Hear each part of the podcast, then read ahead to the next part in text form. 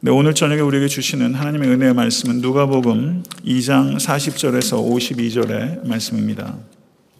누가복음 2장 40절에서 52절의 말씀 우리 다 같이 합독하도록 하겠습니다. 아기가 자라며 강화해지고 지혜가 충만하며 하나님의 은혜가 그의 위에 있더라.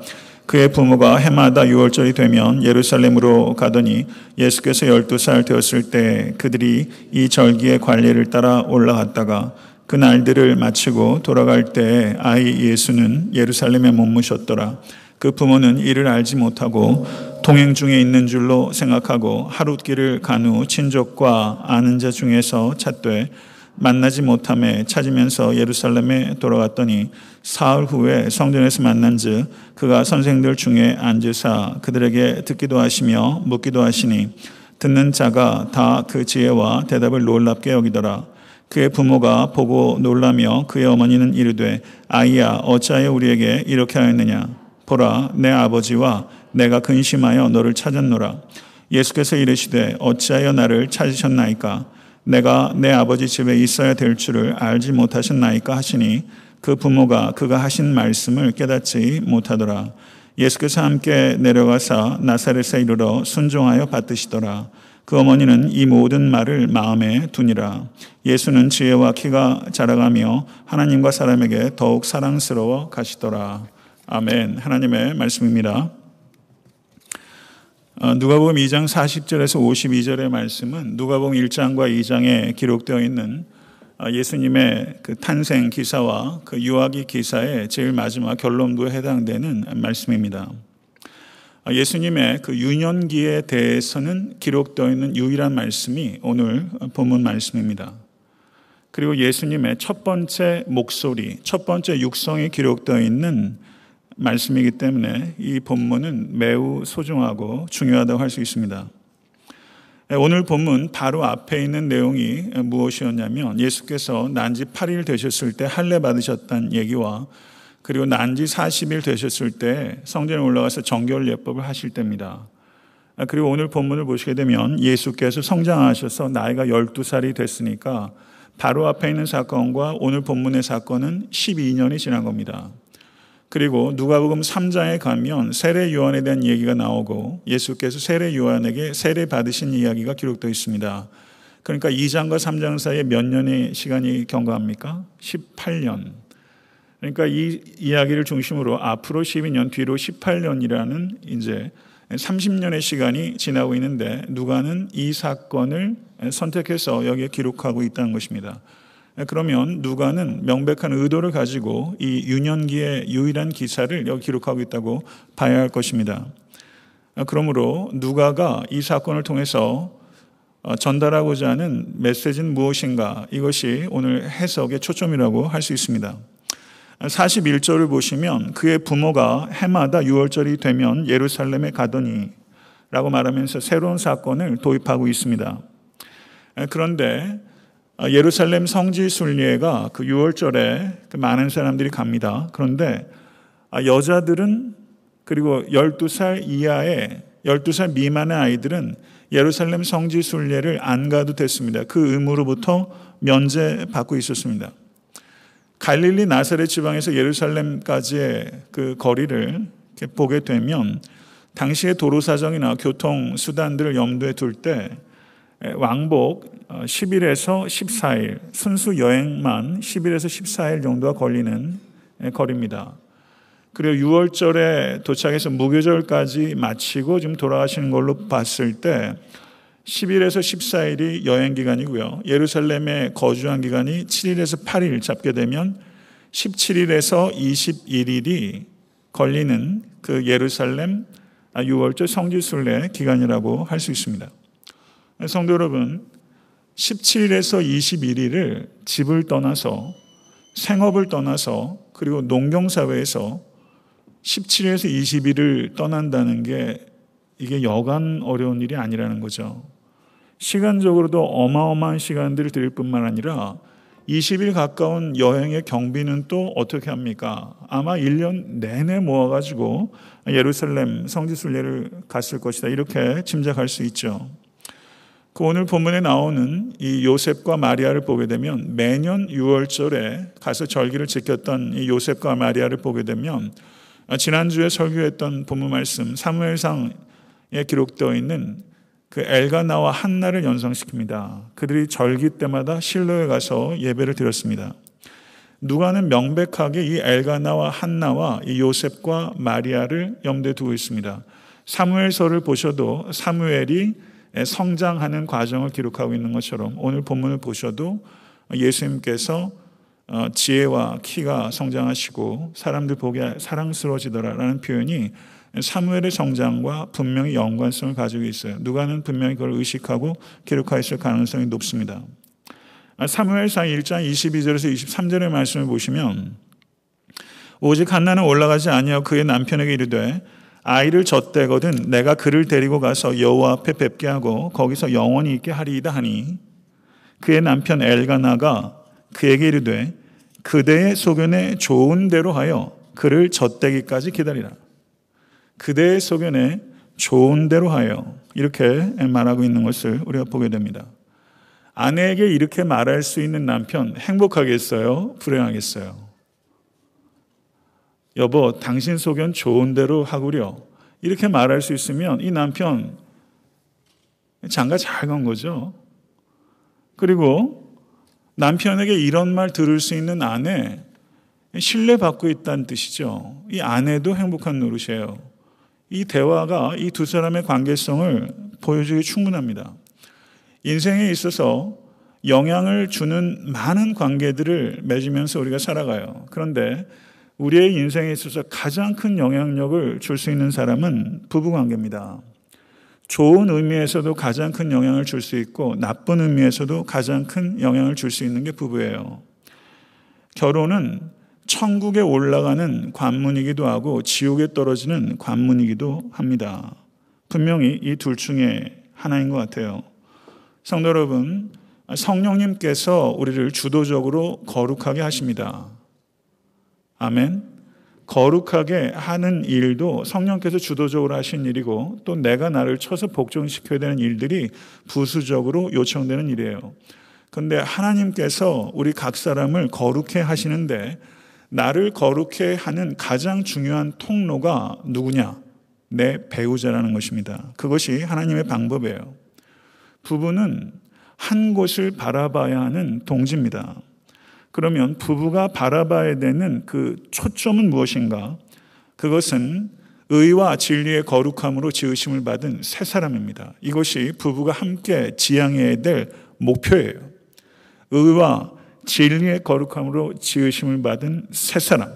이것이 남편과 아내가 바라봐야 될 초점이에요.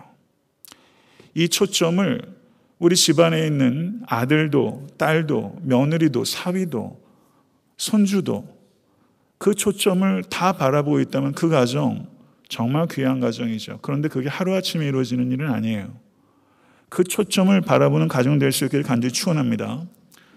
배우자가 성도 여러분 충분히 사랑스러워서 사랑하는 거 아니잖아요. 내 자신을 봐도 그렇게 사랑스럽지 않을 때가 많이 있어요. 그럼 부부 관계가 무엇이냐? 사랑스럽기 때문에 사랑하는 게 아니라 사랑스러워지도록 사랑하는 측면이 매우 많다는 것을 우리가 이해해야 됩니다. 그게 예수님께서 교회를 바라보는 관점이에요. 그래서 부부 관계를 통해서 부부가 다 부족한 죄인이지만 더 사랑스러워지고 더 거룩해지도록 네, 저를 한번 따라 하시죠. 더 사랑스러워지고 더 거룩해지도록 헌신하자. 네. 때론 원수같이 보일 때가 많고, 그래도 더 사랑스러워지고 더 거룩해지도록 헌신하는 게 부부관계 초점이에요. 네, 성도 여러분, 6월절 순례를 마치고 이제 부부가 귀향하는 길이었어요. 마음이 뿌듯했을 거예요. 그런데 12살 소년이면 아직도 부모의 돌봄이 필요합니다. 그런데 어떻게 하룻길을 가도록 어떻게 아들이 어디에 간 걸 잃어버려요? 이게 말이 돼요? 이해가 되세요? 하룻길을 가가지고, 어? 어디 갔지? 이렇게 된 거예요. 정황적으로 잘 납득이 안 돼요. 근데 그 당시에 문화적인 배경을 보면 그렇습니다. 예루살렘에 정확하게 몇 명이 살았는지는 사실상은 이 추론이죠. 2만 5천 명에 3만 명 정도 얘기하는 사람도 있어요. 근데 순례객이 6만에서 한 10만 정도가 운집했다고 보는 학자들도 있어요. 가변적이라는 뜻입니다. 그러니까 주거 인구의 몇 배 되는 사람들이 폭주했어요. 그러니까 갈릴리에서 내려온 사람도 있고 뭐 여리고 베세다에서 오른 사람도 있고 하면서 무리가 무리를 계속 모아오면서 그 수많은 사람들이 폭주해요. 무리를 짓는 이유는 어떤 특정 기간에 가기 때문에 무리가 될 수밖에 없었지만은 길거리에서 도둑들이 출몰합니다. 여리고가 그 도적의 구려 여리고로 올라가 여리고에서 예루살렘으로 올라가는 길에 그 동굴에 도적의 굴들이 많이 있었어요. 그래서 강도의 구려라는 말을 예수께서 쓰신 것입니다. 그리고 갈릴리에서 예루살렘으로 올 때는 요단강 동편을 우회해서 내려오기도 하고 사마리아 지역을 내려올 수도 있습니다. 사마리아 지역은 비우호적이에요. 그렇기 때문에 사람들이 무리를 짓습니다. 그러면 무리를 짓고 내려오게 되면 남녀가 섞여서 내려오겠습니까? 남녀가 분리돼서 내려오겠습니까? 조선 시대만 해도 남녀가 섞여서 이동하는 일들은 거의 없을 거예요. 여자들이 앞서서 가고 남자들이 뒤따라 가는 것이 그 당시의 여행의 방식이었다는 것입니다. 그게 훨씬 가능성이 높아요. 그렇게 학자들이 이야기를 많이 해요. 따라 못 따라잡지 못할 정도의 거리는 아니어도 여자들이 앞서가고 남자들이 뒤에서 뒤쳐져 가요. 아무래도 여자가 걸음도 늦고 하기 때문에 남자가 뒤에서 쭉 안전하게 보호하고 가는 거죠. 그러다가 어디에서 만나냐면 야영지에서 만나는 거예요. 첫 번째 이제 야영을 하는 곳에 도착했을 때 그때 가족들이 다시 리유니언 하는 거죠. 그러면 하루 길을 가서란 얘기는 첫 번째 야영지에 갔을 때 요셉이 마리아에게 그러는 거예요. 마리아, 예수는 어디 있어? 그러니까 마리아가 그러는 거죠. 아니 요셉, 당신하고 같이 있지 않았어요? 그렇게 된 거예요. 그래서 하루 길을 갔을 때 비로소 알게 됐어요. 그러니까 얼마나 놀랐겠어요. 그래서 하루 길을 다시 돌아왔어요. 그리고 사흘째 되던 날 예수를 성전에서 찾았다. 그러니까 하루를 동분서주하면서 찾았겠죠. 그래서 성전에서 찾았어요. 성전 뜰에서 찾았습니다.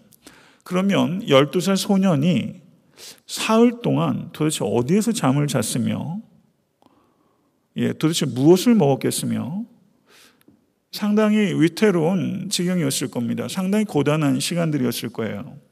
근데 그것에 대해서는 깊이 생각할 필요는 없는 것 같습니다. 본문의 요점이 그게 아니기 때문이죠. 여하튼 예수께서 상당히 어려운 시간을 보내셨어요. 그러면 12살 소년이신 예수님께서 부모를 찾다가 우연히 부모를 놓친 겁니까? 아니면 어떤 특별한 의도를 가지고 예수께서 예루살렘 성전에 남으셨을까요? 여기에는 예수님께서 의도가 있으셨다고 봐야 될 겁니다. 그러면 예수께서 부모가 갔다가 다시 다급하게 돌아오는 과정을 통해서 예수께서 부모에게 그리고 이 기록을 읽는 유년기에 기록되고 있는 예수의 유일한 육성 마태, 마가, 누가, 요한에서 예수께서 마태, 마가, 누가를 보게 되면 다 마태복음은 세례 받으실 때 첫 번째로 말씀하세요. 세례 요한에게 허락하라. 그게 첫 번째 육성이에요. 마가복음은 때가 찼고 하나님의 나라 가까웠으니 회개하고 복음을 믿으라. 그게 첫 번째 육성입니다. 예. 요한복음도 공생에 기록되어 있는 게 첫 번째 육성이에요. 근데 누가는 첫 번째 육성을 오늘 본문에 기록하고 있다는 거죠. 이게 굉장히 중요한 요소라는 것입니다. 예수께서는 의도적으로 따라가지 않음으로 인해서 부모에게 교훈하고 후대 그리스도인들에게 교훈하고자 하는 바가 분명하게 있었다는 것입니다. 예수를 발견했을 때 요셉과 마리아는 선생들 가운데 예수께서 앉으셔서 그들로부터 듣기도 하시고 묻기도 하셨다라고 기록하고 있습니다. 그리고 예수의 말을 듣던 자들이 그 지혜와 대답을 놀랍게 여겼다라는 말이 기록되어 있습니다. 마가복음 1장 21절에서 28절 내용을 보시면 회당에서 예수께서 가르치신 내용 기록되었을 때 저가 가르치는 것이 서기관과 같이 아니하더라. 사람들이 기이 여기더라. 사람들이 놀라더라. 이런 내용들이 기록되어 있어요. 그러니까 지금 소년 예수께서 선생들 가운데서 앉으셔가지고 듣고 질의하고 대답하고 있는 이 모든 일들이 공생에 돌입하셨을 때 폭발적으로 나타나게 될 예수 그리스도의 지혜를 미리 예시적으로 보여준 장면이라고 볼 수 있습니다. 여기에서 우리 한 가지 생각해야 될 필요가 있습니다. 12살이란 나이는 참 좋은 나이입니다. 그때는 정말 명석할 때고요. 기억력이 기가 막힐 때고요. 총기가 왕성할 때입니다. 빛이 있을 때예요. 그리고 신체적으로도 개인마다 차이가 있겠지만은 아주 폭발적으로 성장하기 시작한 시기예요. 막 우유 한 잔 먹으면 키가 막 부석부석 커요. 1년에 13cm, 15cm씩 막 커요. 이때가 그때예요. 저도 제가 중학교 막 들어가자부터 그때 확 크더라고요. 뭐 국민학교 6학년 때 키라는 둥, 중학교 1학년 때 키라는 둥, 여기 보면 예수께서 키가 자라가시더라. 이런 이야기가 기록된 예수의 나이도 우리가 유심히 보게 되면 이게 다 사실에 근거하고 있다는 것이죠. 그런데 소년 예수를 부모님들이 얼마나 정신없이 찾았겠어요? 제 막내 동생도 경찰서에서 많이 찾아왔습니다. 하도 이 녀석이 돌아다녀가지고요. 예. 그러니까 지금도 저렇게 돌아다니네요. 사업한다고. 몽금포라는 해수욕장 갔다가 사라져가지고 집안이 휴가 그냥 발칵 뒤집혀가지고요. 아이고, 대단했어요. 하여간 잘 없어져요. 그리고 파출소에 서 경찰관들하고 그렇게 재밌게 이야기를 하다가 집에 잡혀온 일들이 많이 있었어요. 하여간에. 근데 예수님은 어디에서 발견이 됐냐면요. 예수님께서 어렸을 때 성전에 들어가셨지만 그때는 아무것도 모르는 아기 때고 지금 12살에 예루살렘 성전에 가셨으니까 이때 자의식을 가지고 있을 땐 처음으로 예루살렘에 가셨을 때일 겁니다. 그러면 그냥 막 눈이 휘둥그레지죠. 와, 이게 말로만 듣던 예루살렘이구나. 모든 게 신기한 거예요. 그러면 소위 말해서 백화점 같은 데 찾아가고요. 애들한테 호기심이 얼마나 많아요. 그런데 다니다가 시장에서 물건 보고 있는데 뒷 목살이에도 잡기 딱 좋죠. 근데 예수님께서는 어디에 계셨어요? 성전에 계셨어요. 저작거리에서 시장통에서 자파를 보이셨던 것이 아니라 성전에서 당대 선생들 가운데서 듣기도 하고 묻기도 했다. 질문한다는 것은요, 굉장히 중요한 겁니다. 예수님께서 그 대화를 정확하게 요지를 이해하시고 사람들이 놀랄 만큼 질문을 던지고 계신 거예요. 12살이란 나이는 매우 중요한 나이입니다. 12살 나이 정도 되면 상당히 심각한 죄를 질 수 있는 나이예요. 네. 아이들도 12살 되면 못된 짓 하는 애들 많이 있습니다. 상당히 심각한 죄를 질 수 있는 나이면서 동시에 상당히 중요한 지식을 습득할 수 있는 나이예요. 저는 우리 아이들을 양육할 때 어떻게 양육할 것인가 하는 부분에 대해서 우리가 깊이 생각해야 된다고 생각합니다. 교회에서 교육을 하면서 세상 교육이 거의 다 주입식이고 굉장히 획일적이고 기계적입니다. 지난주에도 좀 그런 고민을 제가 좀 말씀을 나눴지만 제도권 교육이 갖고 있는 문제가 분명히 있는 거거든요. 그럼 교회 교육을 생각할 때 지금 그런 걸 얘기하기엔 너무 미흡한 면이 있지만 아이들에게 매우 진지한 대화를 할 수 있도록 해야 된 나이가 12살일 수 있다는 얘기예요. 성경 말씀을 매우 진지하게 토론할 수 있는 나이가 12살이 가능하다는 거예요. 저는 이걸 우리가 봐야 된다고 생각해요. 아이들에게 지적 자극을 주고 아이들이 독서를 통해서 스스로 생각하는 힘을 기르고 그리고 매섭게 질문하고 그리고 스스로 대답을 찾아보고 하는 나이가 12살이면 가능하다는 겁니다. 미국의 한 대학교 커리큘럼을 보니까 4년 내내 독서만 하더라고요. 그리고 그걸 디스커션하는 학교가 캘리포니아 쪽에 있더라고요. 아, 그래서 상당히 제가 인상 깊었어요. 저는 우리 자녀들을 그래서 제가 교육부서에게 그 매달 읽을 책 목록도 좀 만들어 가지고 뭐 중학교 1학년 뭐 가능하다면 유년부부터 대학교 들어갈 때까지 매년 10권씩만 읽어도요. 그거 12년, 10년 읽으면 100권이 읽잖아요.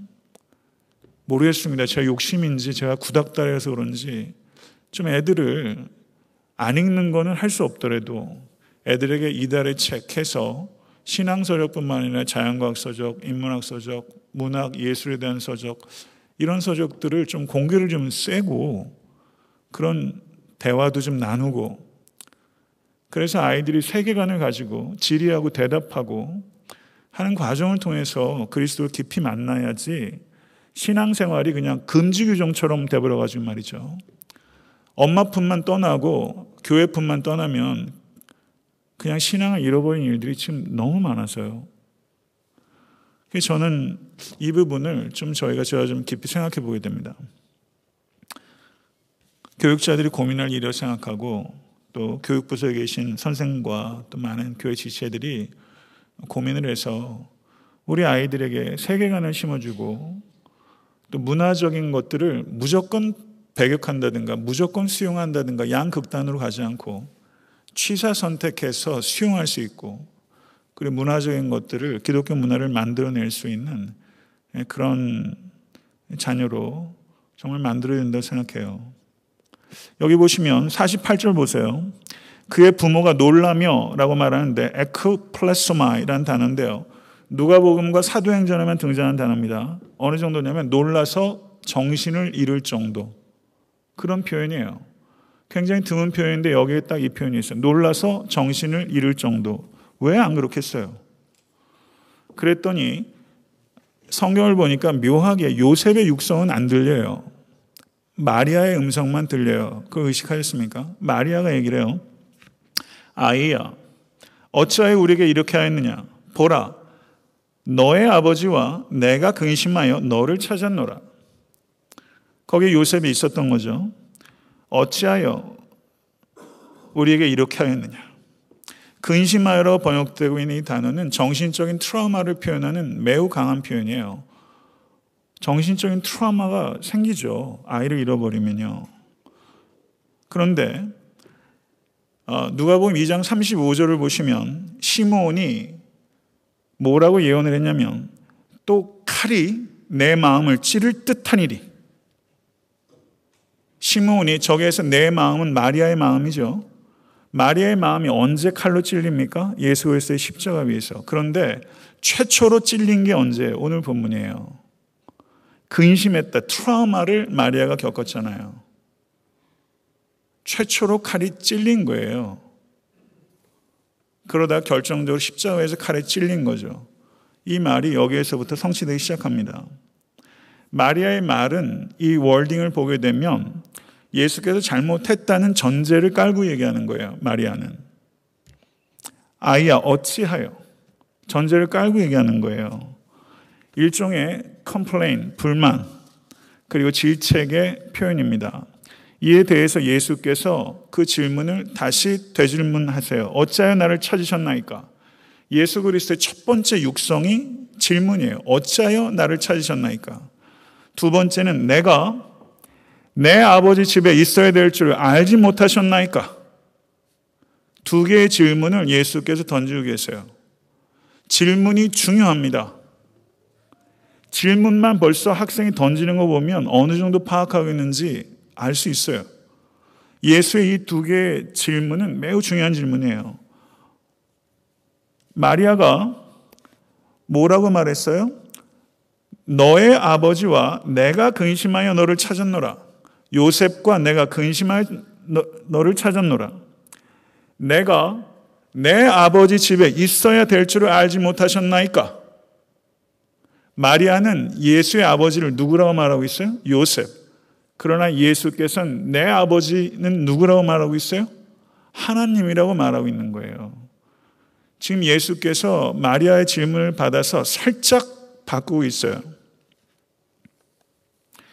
교정하고 있어요. 마리아가 질책한 것에 대해서 예수 그리스도께서도 부드럽게 교정하고 있어요. 마리아와 요셉 모두에게 교훈하고 있어요. 알지 못하셨나이까? 이것은 2인칭 복수입니다. 그러니까 마리아와 요셉에게 동시에 묻고 있는 거예요. 그럼 예수께서 이 질문을 통해서 교훈을 하시는데 무엇을 교훈하시는가? 성도 여러분, 마리아와 요셉은 이 예수가 어디에서부터 왔는지를 알아요. 부부관계를 통해서 얻은 자식이 아니지 않습니까? 천사가 계시했어요. 천사가 계시했을 뿐만 아니라 이 장에 또 누가 계시합니까? 선지자 두 사람이 계시래요. 시므온과 안나가 계시해요. 그렇죠? 천사들도 계시했고 시므온과 안나도 계시했어요. 그런데 이 두 사람이 그럼에도 불구하고 예수 그리스도의 진정한 아이덴티티와 예수 그리스도의 미션에 대해서 온전히 깨닫지는 못하더라. 2장 50절의 내용이 그걸 얘기하는 거예요. 2장 50절 다시 한번 보세요. 그 부모가 그가 하신 말씀을 깨닫지 못하더라. 이렇게 얘기하고 있는 겁니다. 성도 여러분, 마리아와 요셉조차 예수 그리스도의 진정한 정체성과 예수 그리스도의 진정한 소명에 대해서 온전히 깨닫지 못하고 점진적으로 알아가고 있는 단계라는 거예요. 그러면 이 요셉과 마리아의 이 ignorance, 이 무지, misunderstanding, 오해, 이거는 뭐를 미리 보여주는 거예요? 유대인들이 예수 그리스도의 정체성과 소명에 대해서 이해하기가 어려울 것이다. 심지어 예수 그리스도의 제자조차 예수께서 뭐라고 말씀하십니까? 눈이 있어도 보지 못하며 귀가 있어도 듣지 못하는도다. 너희가 어찌하여 깨닫지 못하느냐. 예수께서 이렇게 말씀하시잖아요. 그러니까 이 마리아 요셉의 이 무지와 오해는 유대인들, 대적자들은 말할 것도 없고 예수 그리스도의 제자들의 무지와 오해, 그리고 바리새인들의 모독, 바알셉을 짚혀서 귀신을 쫓는다 하는 오해와 모독을 예상케 하는 것이라는 것이죠. 성도 여러분, 마리아와 요셉도 예수 그리스도의 정체성과 소명에 대해서 이와 같이 서서히 점증적으로 이해하는 과정이 불가피했다면 여러분과 저는 하물며 어떻겠습니까? 우리가 예수 그리스도를 점진적으로 인격적으로 알아가는 과정이 신앙생활이에요. 그게 성경 말씀을 통해서 그리고 개인적인 경험을 통해서 특별히 고난을 통해서 우리가 예수 그리스도를 알아가요. 알아가요. 성경을 통해서 머리로 알고 했던 것들이 가슴으로 내려오고 전인적으로 예수 그리스도를 알아가요. 그 깊이와 높이와 부피와 길이를 알아가게 되는 거예요. 성도 여러분, 모쪼록 예수님을 영원토록 알아가시는 여러분과 제가 될 수 있게 간절히 축원합니다. 오늘 설교의 제목이 예수님의 자기 이해입니다. 그럼 예수님께서는 도대체 언제 자기가 하나님의 아들이라는 것을 아셨을까요? 누가 보면 이 장을 주의 있게 살피게 되면 누가가 예수님을 여러 가지 단어로 표현합니다.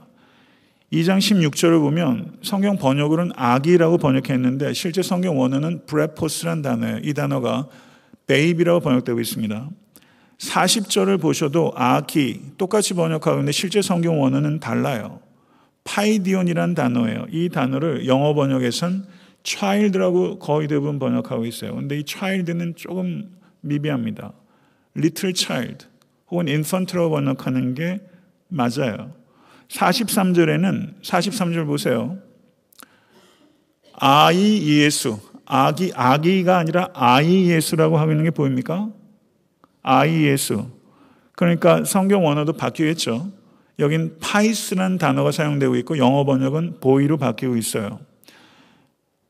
이렇게 똑같은 장에서 예수께서 baby, βρέφος였고 그 다음에 παιδίον, infant였고 παῖς, child였고 그리고 보이, 보이로 성장하고 그 다음에 52절을 보세요. 52절을 보시게 되면 예수는 지혜와 키가 자라가며 하나님과 사람에게 더욱 사랑스러워 가시더라. 여기에는 베이비란 말도 인펀트란 말도 그리고 child란 말도 보이란 말도 없어요.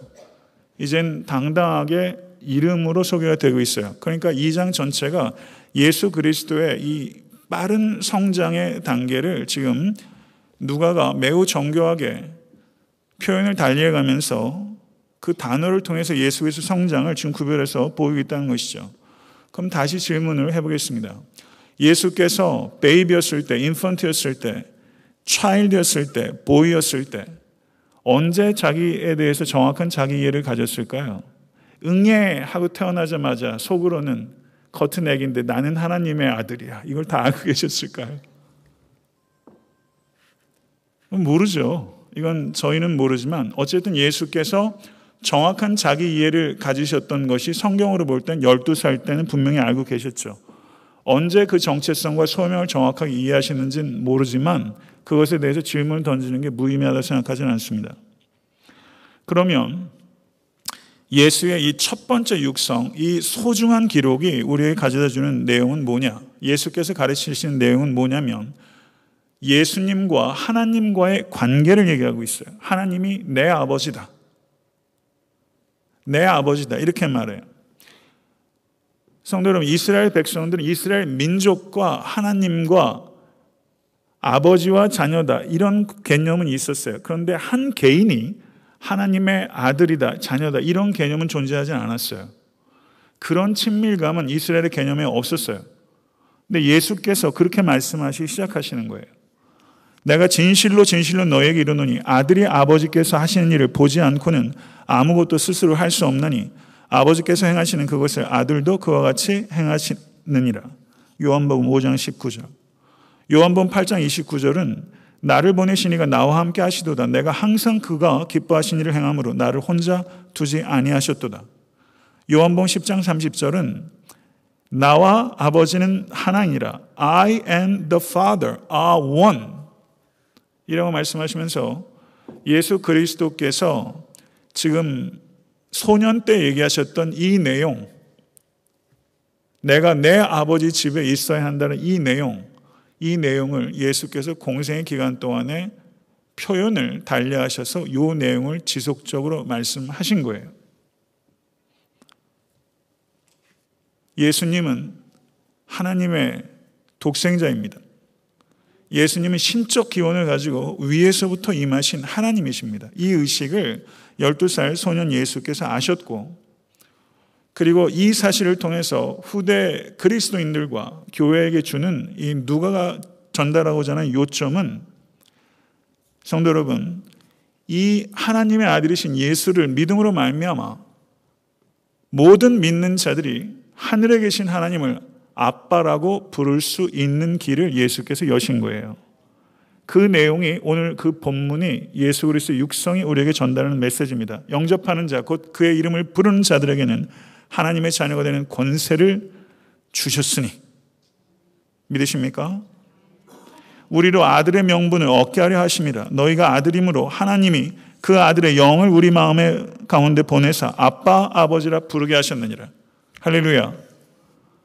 성도 여러분, 예수 그리스도의 이 첫 번째 육성은 예수님은 하나님의 아들이시며 첫 번째, 두 번째는 모든 믿는 자들이 하나님의 아들이 되도록 하기 위해서 이 땅에 오신 분입니다. 이게 메시지예요.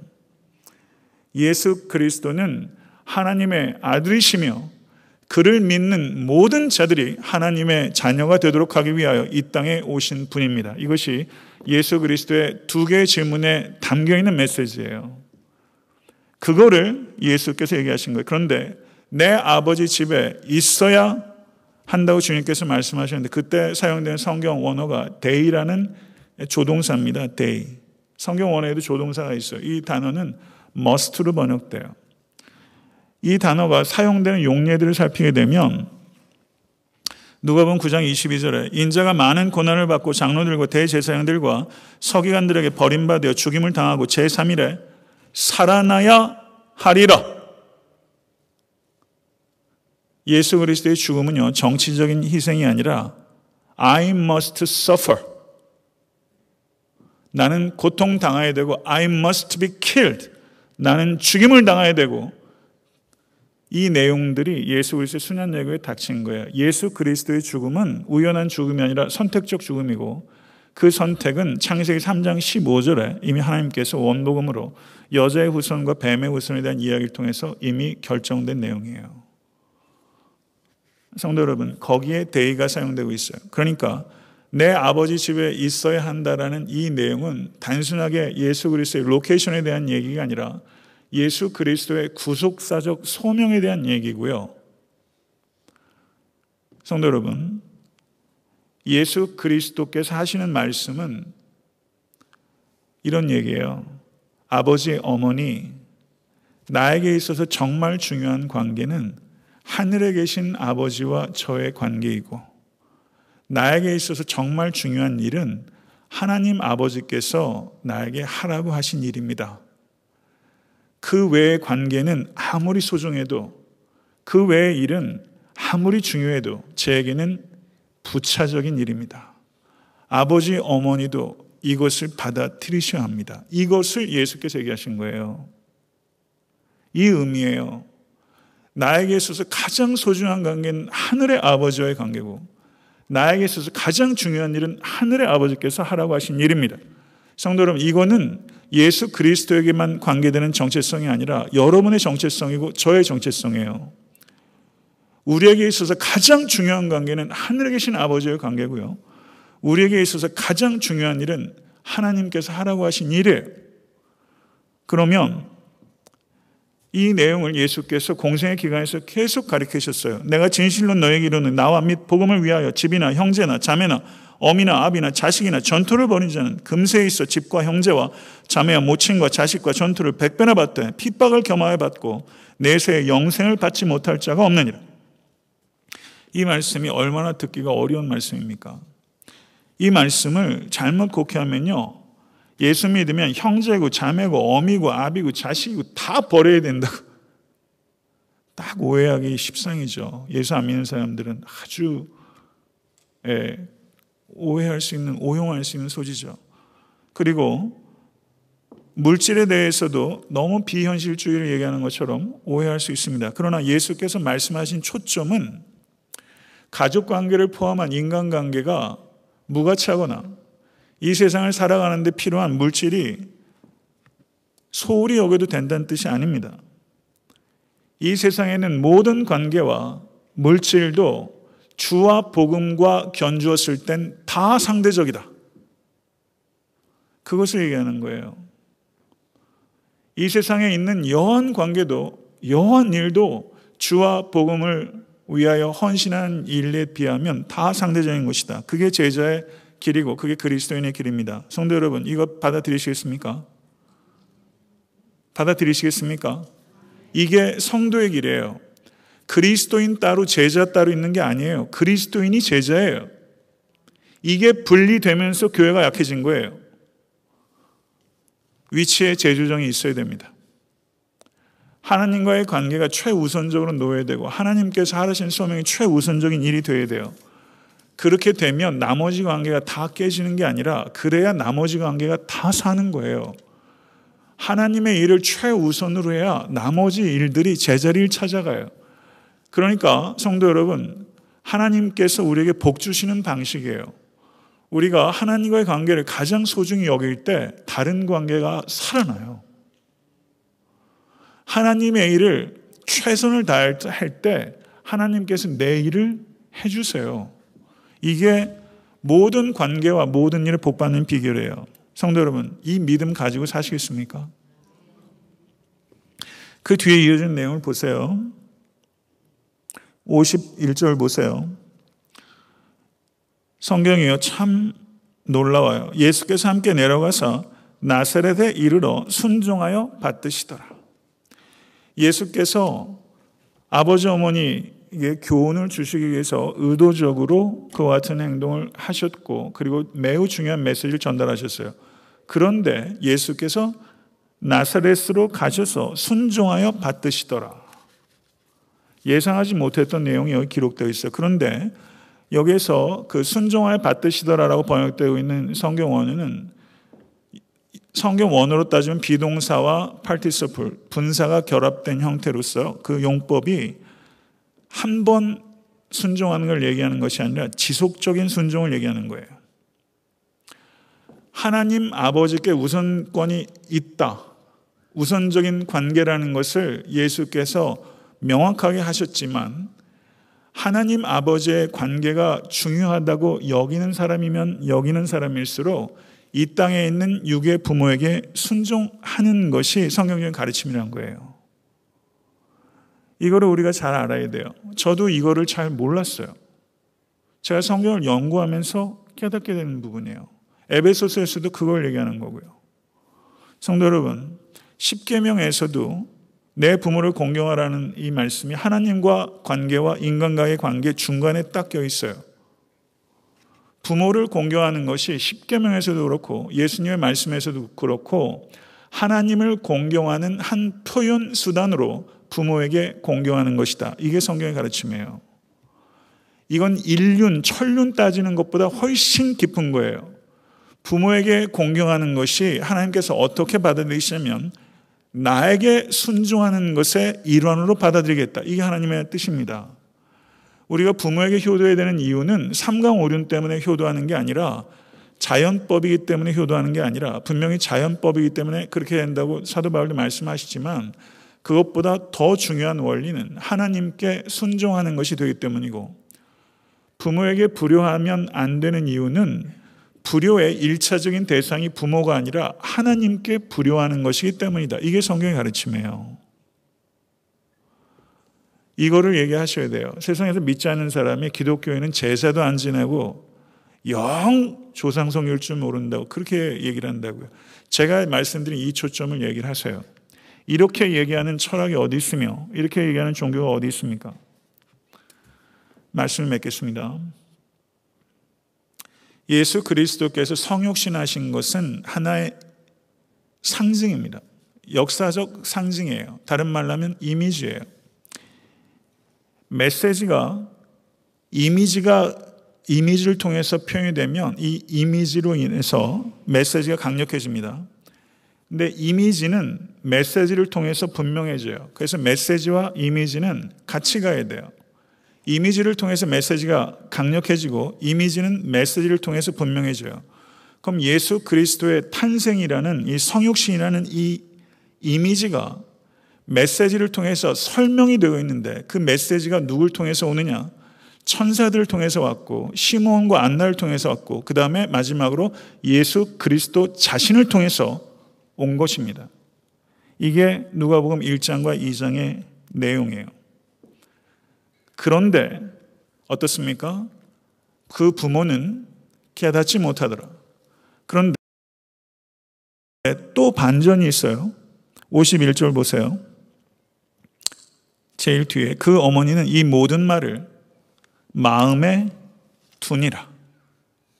여기에 희망이 있잖아요. 이 표현이 어디에 또 나오냐면 누가복음 2장 19절에 목자의 말을 들었을 때 누가복음 2장 19절 보세요. 마리아는 이 모든 말을 마음에 새기어 생각하니라. 똑같은 표현이에요.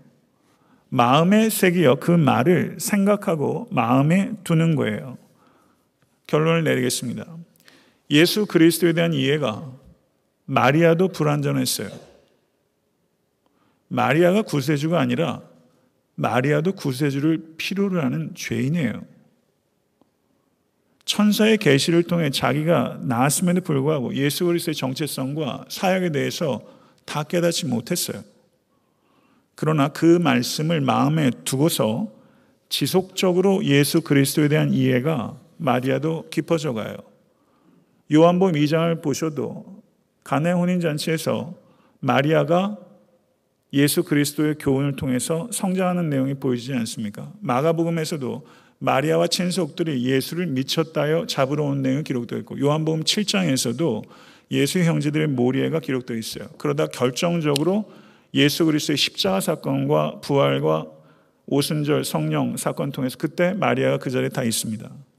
그러니까 마리아가 어때요? 지속적으로 예수 그리스도의 정체성에 대한 이해가 깊어지게 되고 그리고 온전히 헌신하게 되고 그리고 예수 그리스도에 이해하지 못했던 야고보가 야고보서를 기록한 예루살렘 교회의 기둥이 돼서 순교하게 되고 예수님을 이해하지 못했던 형제 가운데 하나인 유다가 유다서를 또 기록하지 않습니까? 성도 여러분, 이게 신앙생활이에요. 신앙생활은 점진적이에요. 왜냐하면 인격적이기 때문입니다. 그런 성도 여러분, 여러분과 제가 예수 그리스도를 아는 지식과 담는 삶에 신앙은 뭐냐? 그것을 지속적으로 씨름하는 것이다. 이렇게 이해하면 틀림없는 말입니다. 지속적으로 씨름에 가실 수 있기를 간절히 바라고요. 광대하신 예수님을 더욱더 깊이 알아가시고 사랑하신 여러분과 제가 될 수 있게 되기를 우리 주 예수 그리스도 이름으로 간절히 축원합니다. 기도하겠습니다.